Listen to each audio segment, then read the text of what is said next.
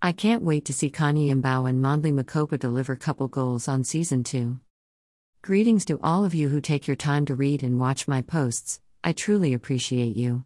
I'm so fed up with this story, I actually waited until load shedding at 16H00 to watch it. They took Sis Dudu's book and butchered it so callously. I wish I had never read the books. I envy the people who are seeing this story with a fresh eye and not comparing it with the book. The wife episodes 38 to 40 on it Showmax and line filler scenes are so annoying, why can't they be about the past? Show us some childhood memories of the main characters or something at Stained Glass 1. Please remove the Go-Go and Kulu characters next season, it's enough, woman gesturing okay.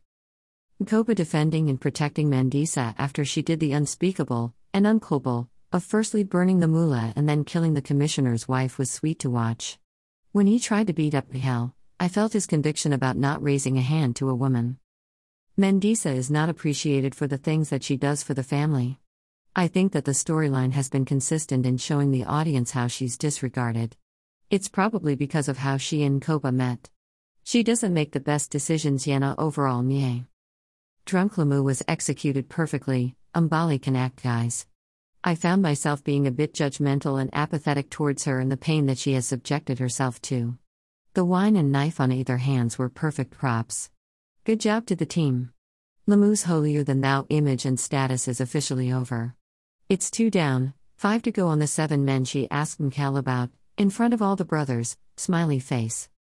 I found myself feeling sorry for Mqhele when he realized that the blood he had on his hands after beating Lamu was because of the miscarriage that he had caused.